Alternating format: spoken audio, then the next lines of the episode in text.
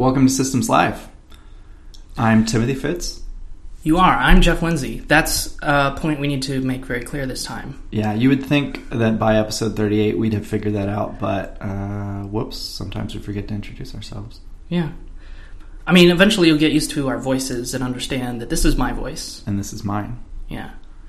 So today we're going to talk about um, a myriad of things. Um, but I want to I want to really dig into uh, technology, tech companies, and how they're changing commerce, Changing. economy, Economy. uh, and uh, you know, basic income. How do we how do we solve Basic the income. problem? Everybody's been talking about this. I'm I'm surprised. I thought it was one of those like crazy ideas that. Although uh, it could be observation bias, just like tech people are into it. well, yeah, I mean, people are talking about it, but no one's even tried it yet. So, Where would you try something like that? How could that Europe. be tried? small country Small in country. Europe. Yeah. I mean, they already try a bunch of cool stuff, and that doesn't necessarily mean that it would- work here, or even that people would even realize that it's happening somewhere else. Yeah, But I guess it's good data, so it's it's worth trying anyway. I yeah I, want to. I mean, it's like it's like uh, socialized healthcare. You know, a country in countries in Europe tried it. Small countries tried it. It worked. It scaled up. Uh, you know, that's that's a way that we learn about things. Um, I wish I wish that. Uh, so, so we have the United States, and the idea do. was the have that. states. Yeah, we have that. The idea was the states would be more autonomous and be able to sort of like try out different things. And states oh god, I really wish that was the way I it was. wish it was a lot. Well, I mean, I do and I don't because it's like, you know, do I think the gay marriage should be legal everywhere? Yes. Do I think that the state should be able to decide it's not? No, I don't think so. Although I'm, I'm a little conflicted. It's like possibly we'd be in a better place if, say, California could be more awesome, or if New York could be more awesome, and then Mm-hmm. lead the way as like this bright shining beacon. Maybe shitty states would would kind of adopt policies faster. I, I, I so I have this like total technologist viewpoint that there should be like this this whole like um, less government or more government. Like I want there to be like more centralized services, but less actual like organization around it. I want self serve automated systems. I want a platform like central government could be uh, you know just basically a platform, an open source platform, run as an open source service or something, right? And contributed to by all you know basically everybody across the country. So it's it's tough for me to balance that though because at exactly the same time I think there are a fundamental set of rights that like I as a person must protect the rights of every other person not in our country but on the planet. I think there are a set of like if if someone is murdering people it is the duty of everyone else to stop that person. You know, there's a fundamental right to life that no sort of government system should be able to take away. That being said, like whether you're doing socialism or communism or capitalism, I feel like we should we should strive for uh, diversity.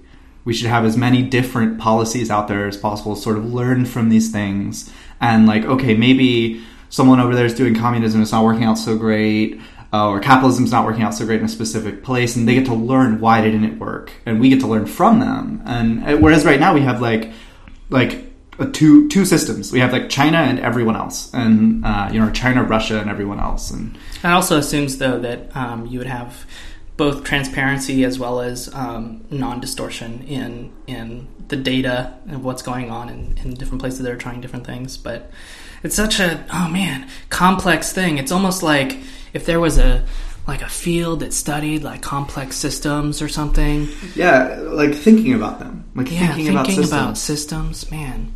I wish that were a thing. Hmm, Yeah. Systems thinking. hmm I wonder. So basic income. Uh, well, so let's yeah. First of all, let's get a definition of basic income. Um, so at its Yeah, because I haven't form- really. I, I understand the idea. People have talked about it around me. I haven't really like read about it. It sounds like a good idea. Like it say it makes sense to me. But let's get this definition. Well, so so there's there's a bunch of things that could qualify as basic income, but the simplest version of basic income is just everyone, like let's say once a year, gets a check for twenty thousand dollars from the government, and then the government taxes enough to pay for that. Um, that that's it. That's basic income. Like if you just do that, you have basic income. Now there, there are a lot of more like specific proposals. One of them is like negative uh, negative tax, negative income tax. And so it's like, okay, if you make less than $100,000 and the government is paying you, and if you make more than $100,000, then you pay the government.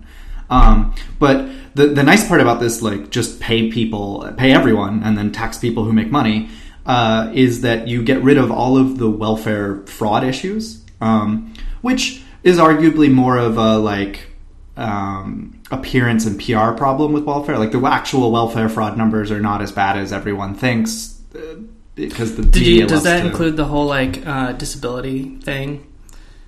Well, so it could it, it could get rid of that. Although often disability insurance uh, or disability payments need to be higher to pay for the disability itself. You know, like oh, I need an hour of care every day to do physical therapy with me. That needs to be paid for. So, so that would still be paid for with disability, but you wouldn't need to do like oh.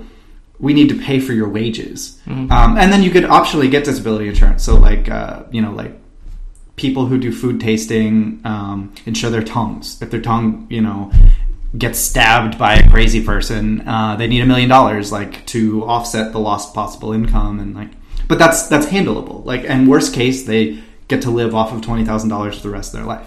It also sort of solves retirement.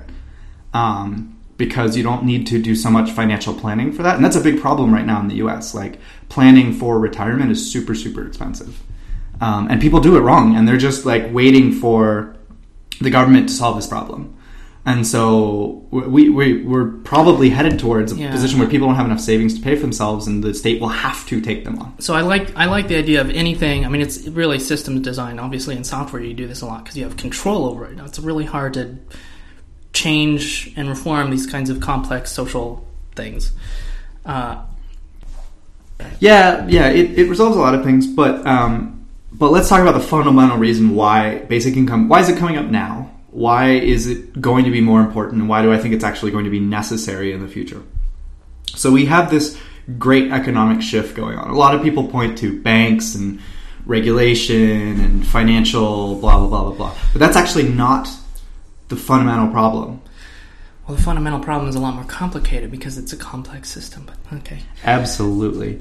Um, I, I see those as issues and, and definitely like huge problems. There's definitely fraud in the banking industry. But the real problem is that technology is eating jobs.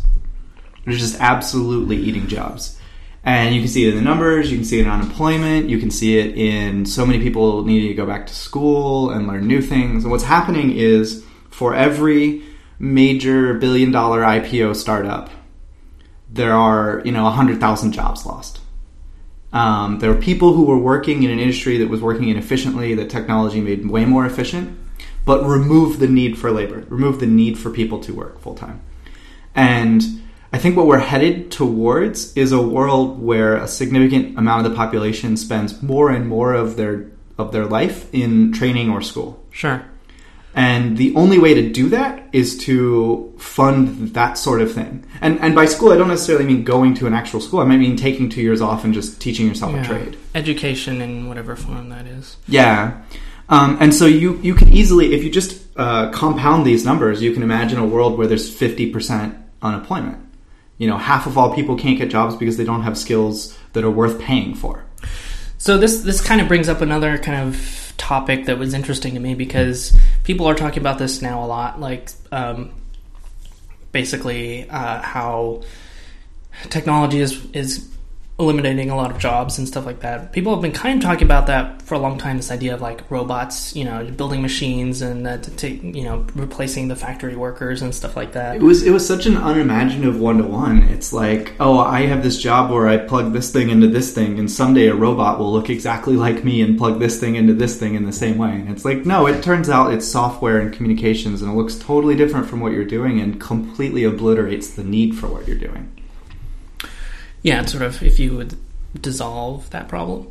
But um, the the interesting thing was growing up as as both. Um, so my perspective obviously is biased towards technologist, uh, but also as an independent like freelance entrepreneur. My dad was an entrepreneur, my mom was a freelancer, and that's kind of even though we were like pretty poor growing up, um, but that this the perspective I had was, well, of course jobs are going to get automated, and and they should be. And then there's now this discussion of like, should jobs uh, be automated? And like, there's this one article. Um, uh, what's his name? UserVoice.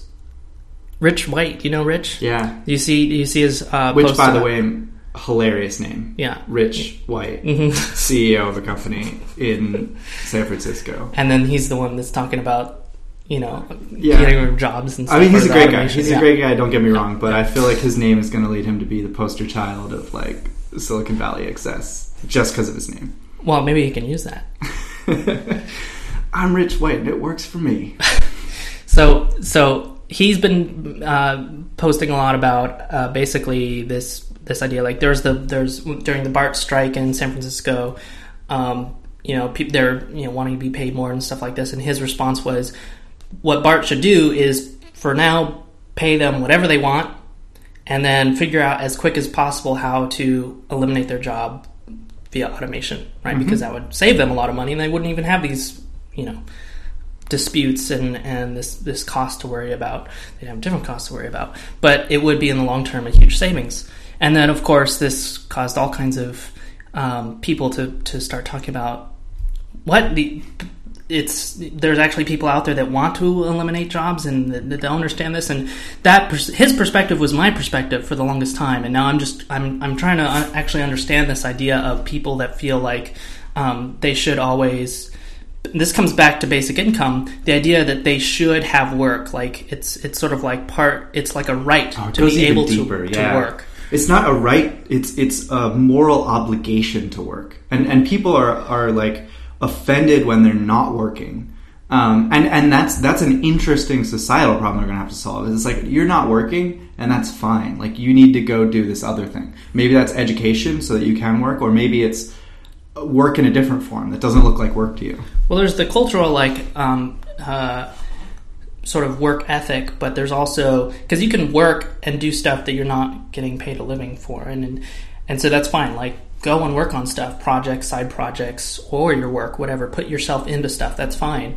But kind of separately, this the idea that you should you should be able to work in order to make uh, an income to that you can live off of. Right. I think that's usually where uh, the dispute is people actually want to be able to work so that they can get an income, and so that basic income kind of helps, right? It solves that problem, right? Because they're not Well, the worried idea. about. That's the idea. Yeah. And then, then and then imagine imagine if no one in the country was worried about eating tomorrow because they didn't have to worry about getting fired. They didn't have to worry like getting fired is not a big deal.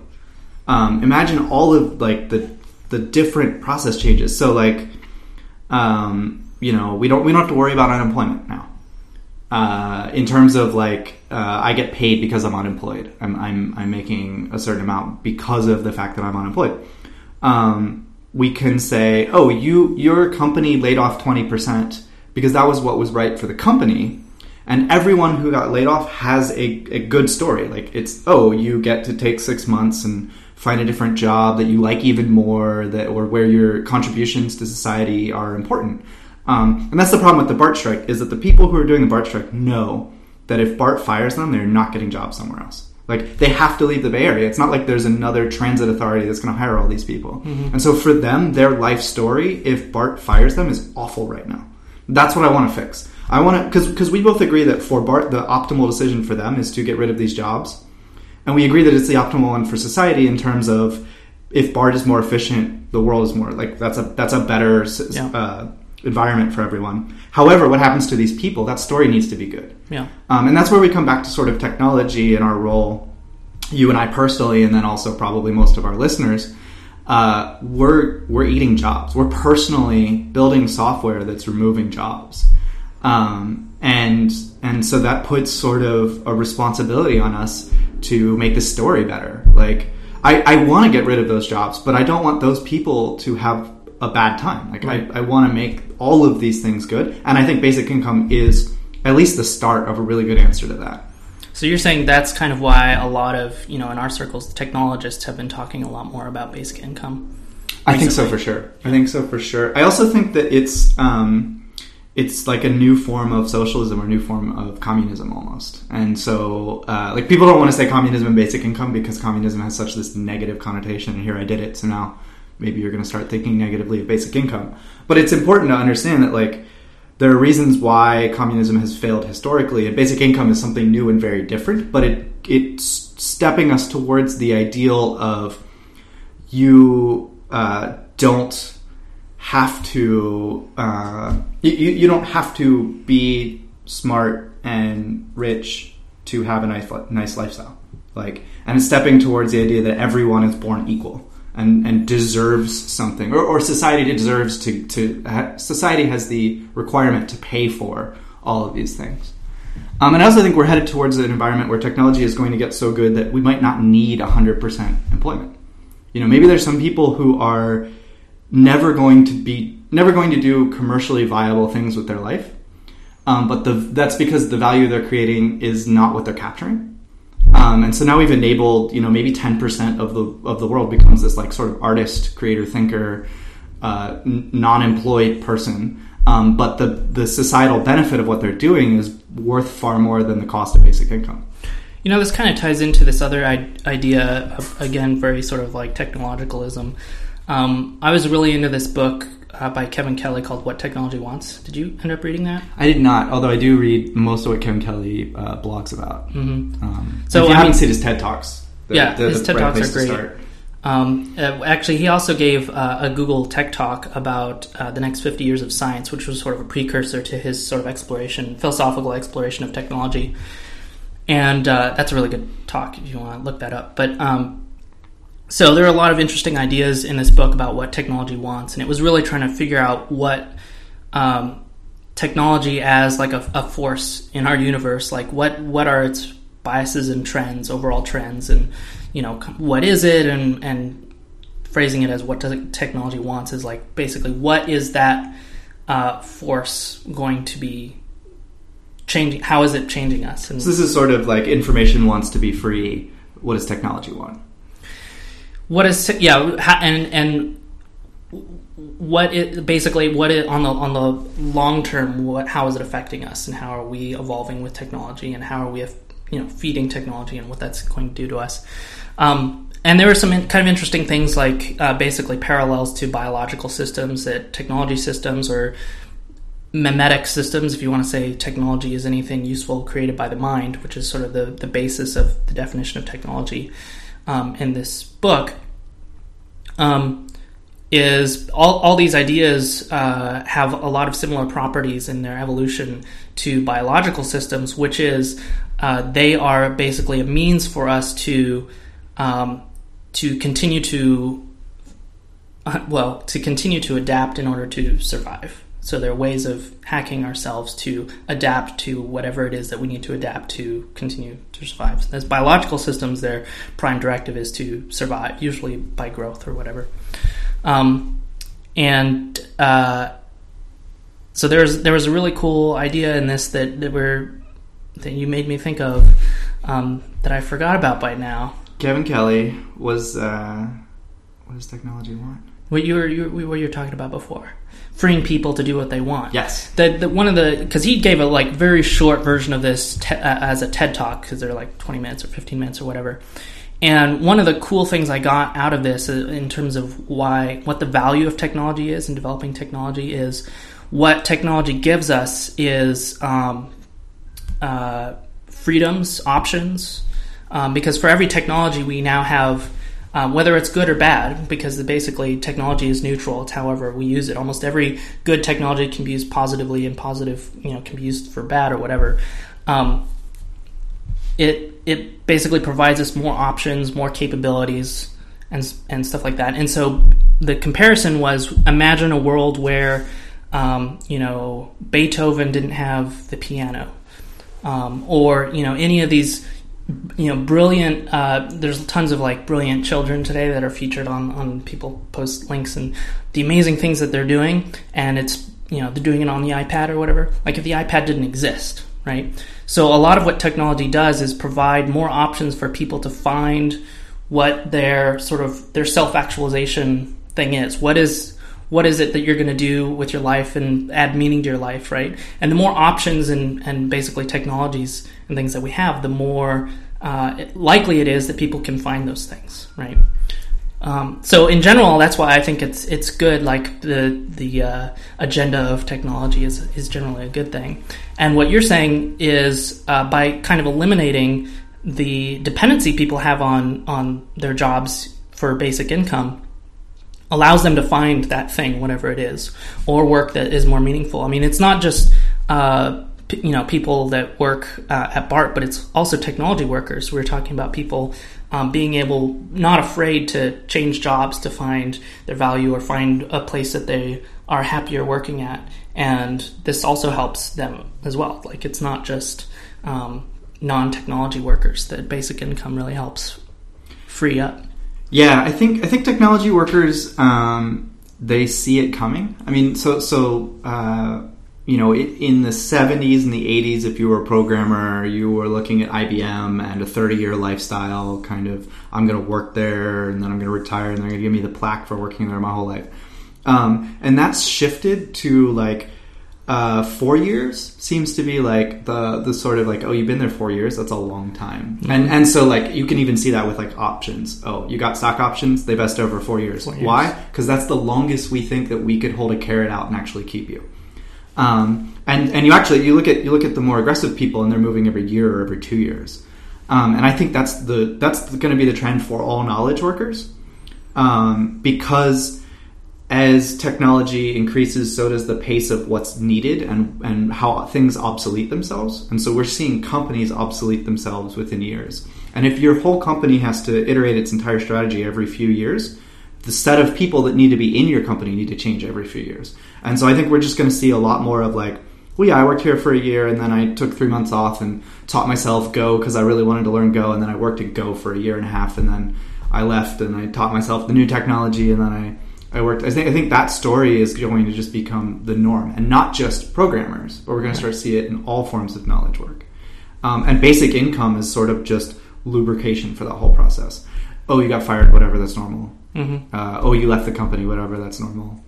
Um, and I like it. And I think I mentioned this, but I think we were off the air because we got cut off. How it was. It, it's one of those ideas that sort of uh, simplifies the system, right? It, it, it, dissolves a lot of other problems and, and overall simplifies the, the overall system, which we have a very complex like social system. And the, and the reason why it's hard to reason about is because it's so complex. And so, and most people don't have, you know, this, this, um, I mean, even we're like kind of systemsy people, and even us, it's, it's pretty hard to reason about complex systems. That's just the nature of complex systems.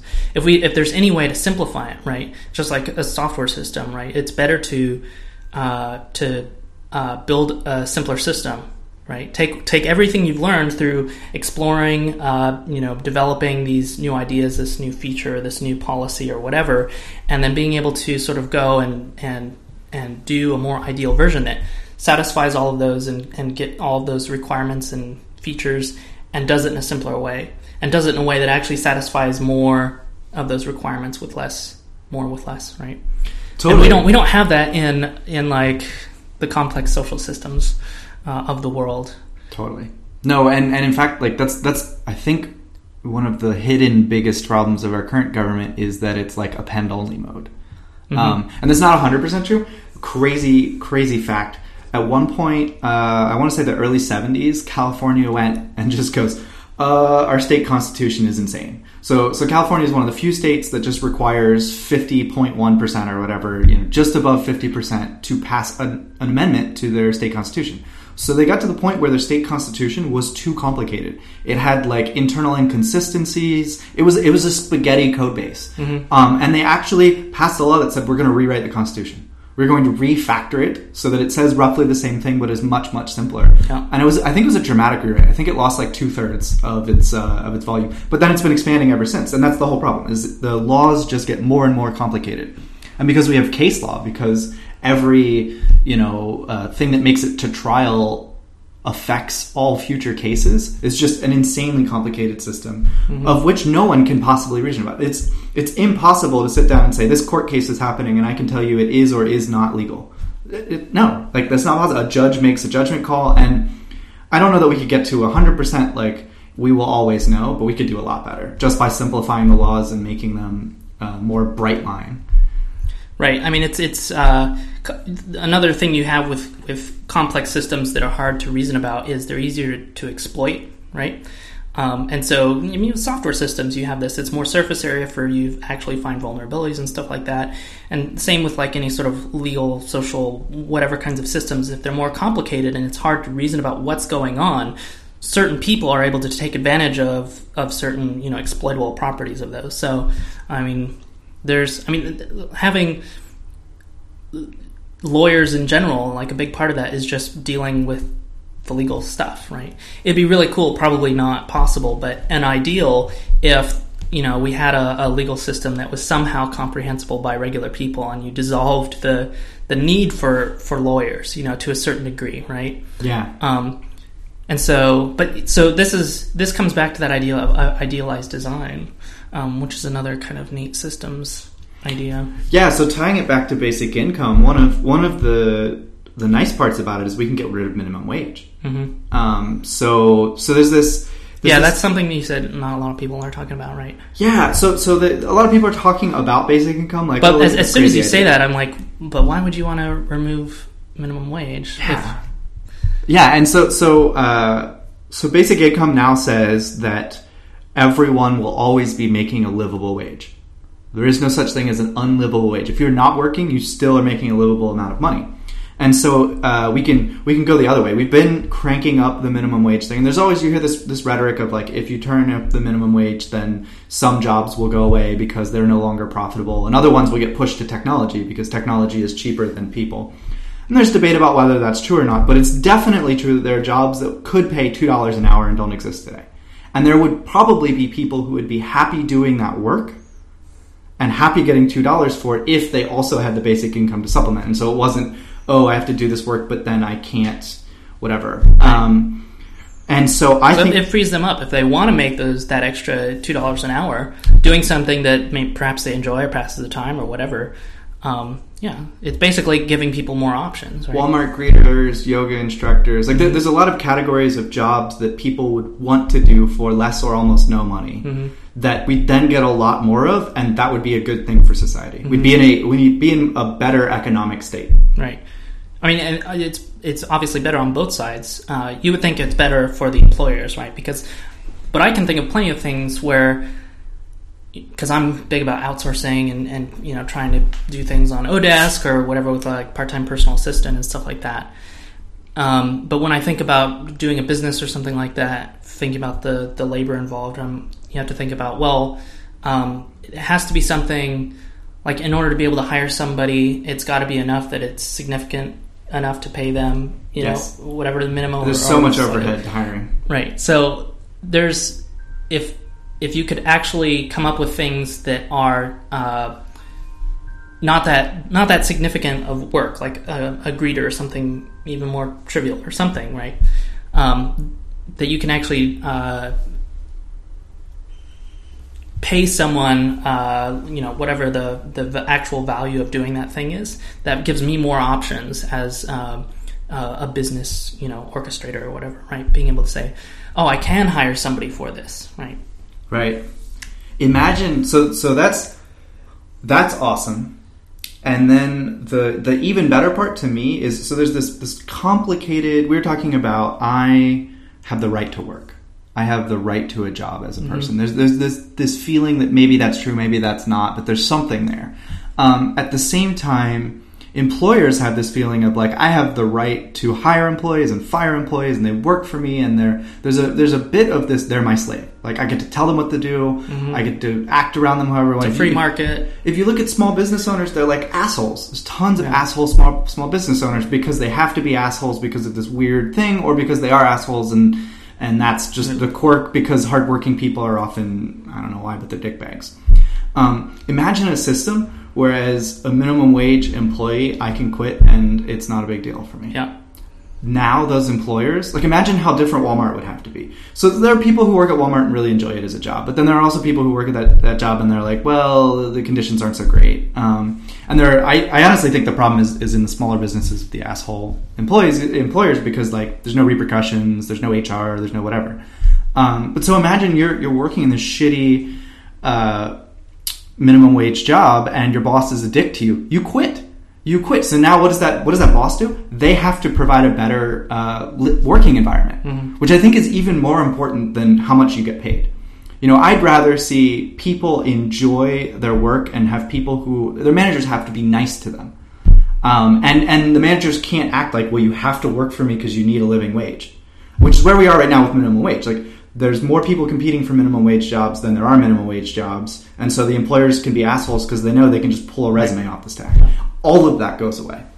And now you're in this world where employers have to be nice at the cost of probably uh, you're going to make less money.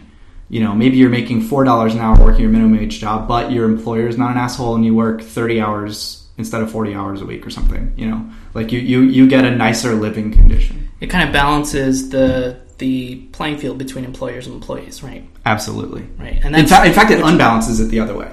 We want employees to have more power than employers, and and and that's that's the goal with basic income. And I think that's why it's radical, and I don't think people will support it. I think it'll get heavily opposed by small business owners, and and I think that it's probably in their self interest to oppose it on, on a short term uh, local thinking kind of thing. But on a global thinking, small business owners will only profit. hmm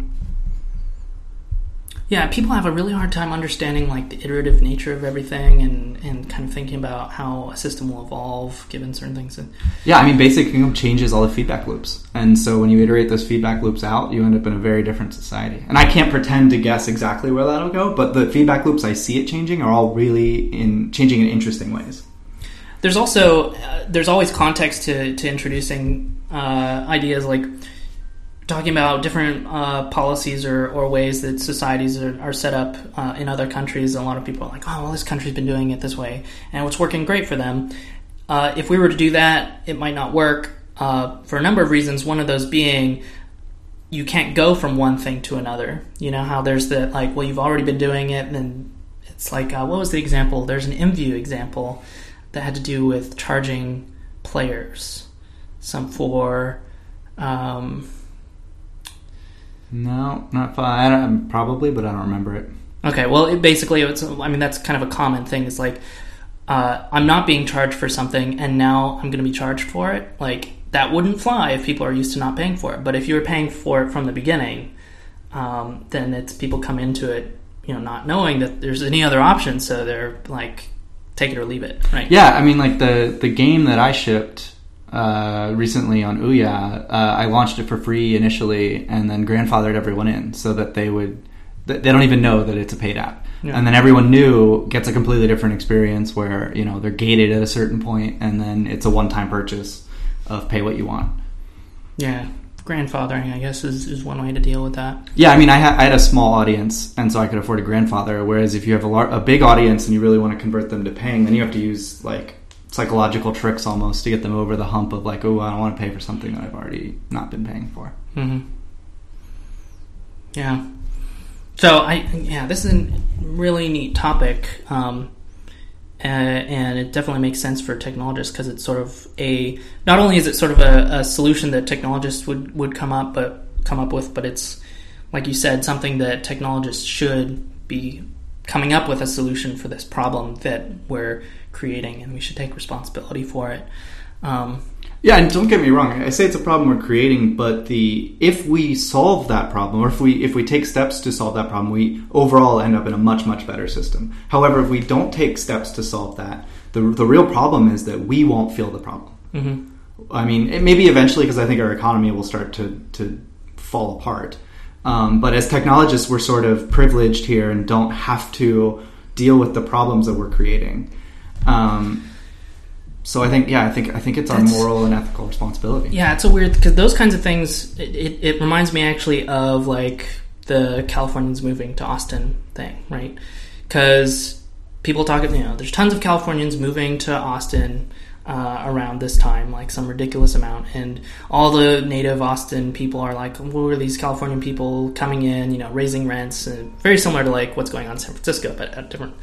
Um, and we're from California, right? Or you know, you've lived in California. Ish. I'm from California, uh, and, and now I'm living in Austin. And I'm like, yeah, damn those Californians, um, but I'm one of them. And you kind of feel like, well, I'm not really a problem, right? But in a way, you are.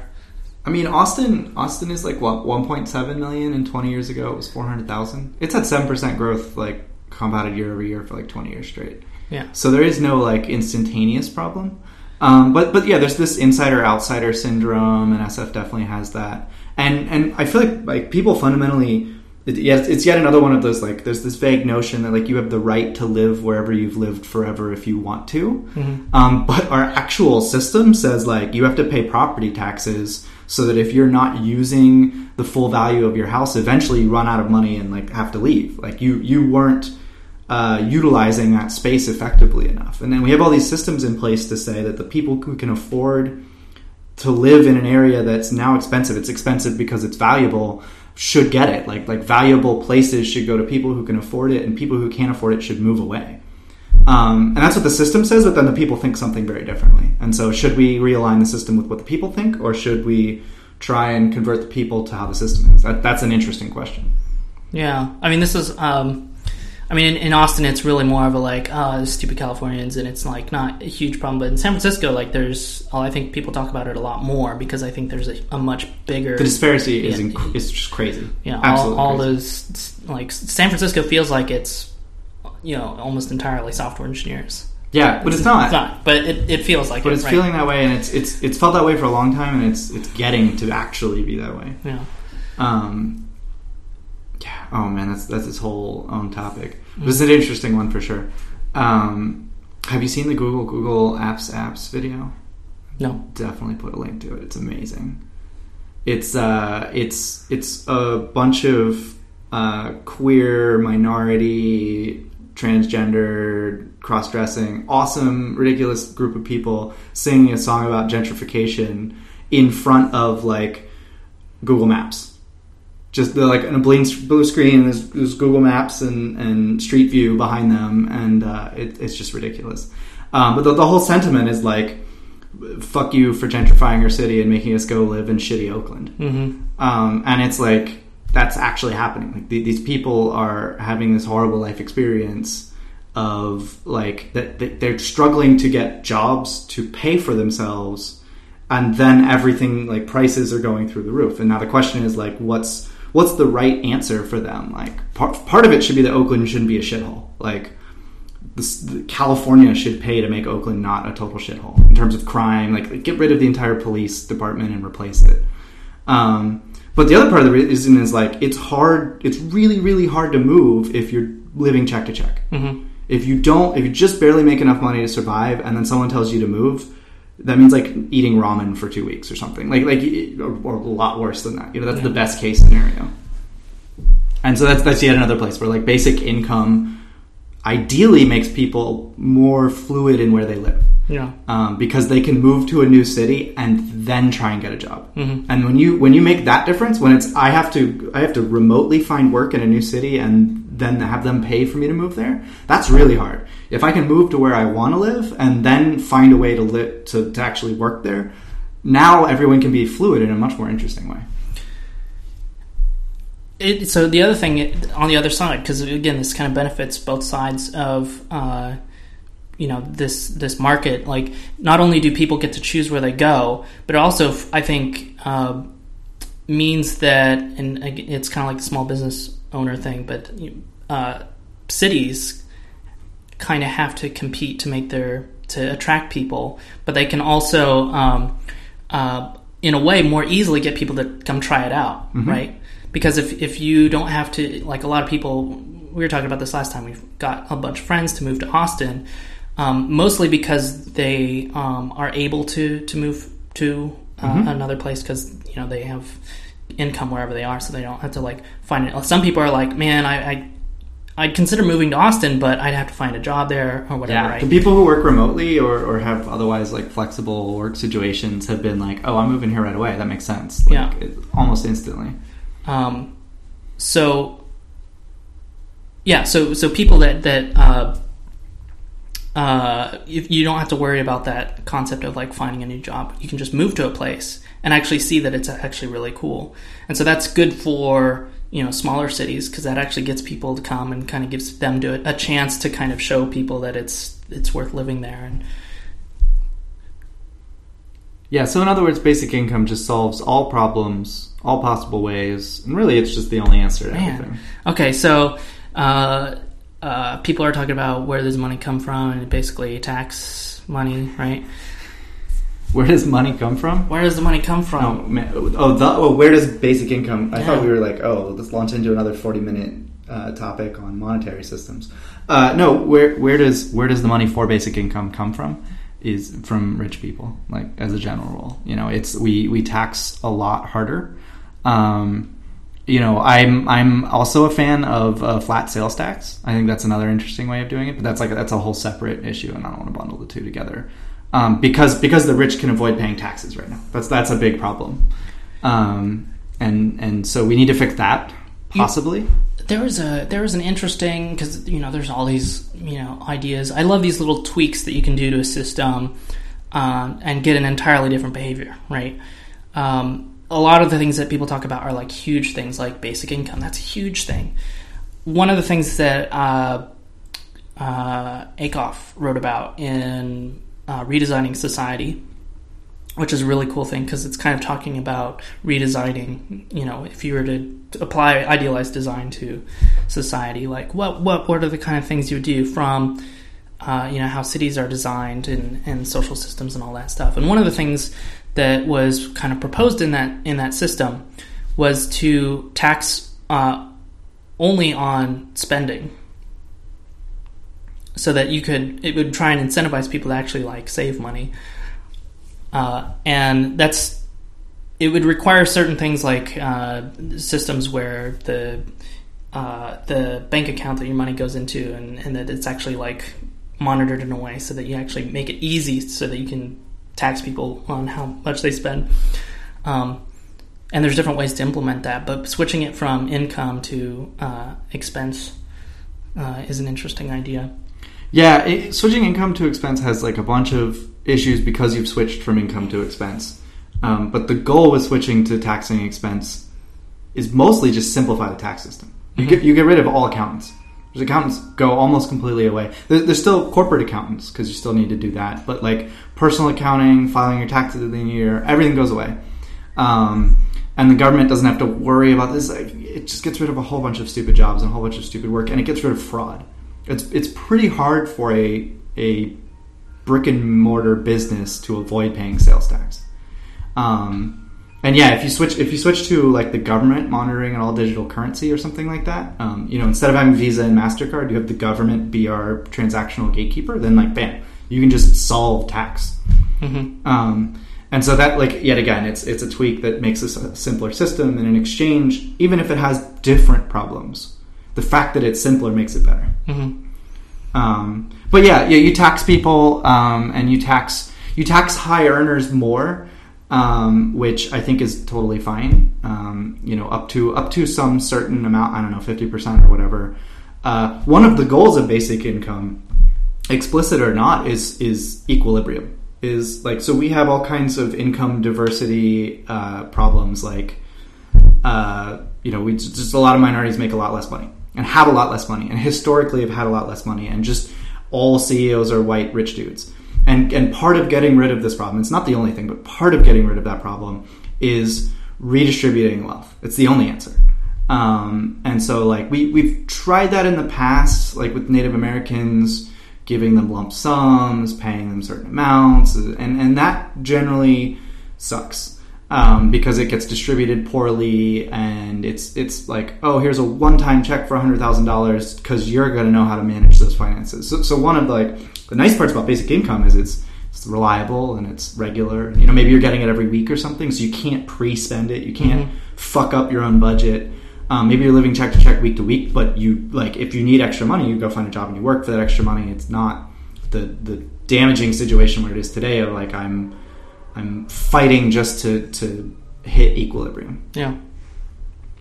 Yeah, really just but it's it's simple and it's sort of not only is it sort of make everything equal, but it's sort of a very equally implemented system across everybody. Yeah, it's, it's a new form of equality. That's Um, how I think about it. So this touches on a lot of things, and and we've been uh, going on for a while now. We haven't gotten any feedback on, on anything. I was wondering if there's any uh, ideas about this from from anybody listening. Yeah, it's it's definitely a, a complicated issue. You know, because because I described the really simple system, but you you almost immediately have to start making concessions and and so for instance, we can't just like start this next year. We're gonna have to phase it in. Mm-hmm. Maybe that Well, see, that's twenty years. that's that was one of the things that, that I liked about idealized design is that you have this constantly evolving ideal, and then you know that that's not what you're going to have tomorrow. But the decisions that you make now should be moving you towards that ideal. Um, so it's still an iterative process, but you kind of have these two models that you're working with at the same time. Because if you're just iterating, you know, you don't really necessarily know where you're going or what these decisions are actually getting you towards, right? So, I, I love idealized design. I'd like to talk about that more. oh man, let's see yet another podcast topic. hmm Um, so I think we'll probably wrap up pretty soon, uh, and then uh, we'll hang out for an after show and get some more feedback around this topic and some other stuff that we can talk about next time. Yeah, so uh, this was podcast number 38. Uh, we'll be doing it again next week, Friday, 2 p.m. Central Time. Uh, same URL, mixlr.com slash systems live. About a completely different topic potentially, or similar topic, or something. Who knows? Uh, yeah, if you guys have suggestions, I'm uh, Timothy Fitz at Timothy Fitz on Twitter. uh, and at progrium. I'm Jeff Lindsay, just to throw that out there, uh, also known as progrium. So my username is progrium on almost everything. And that concludes the 38th episode.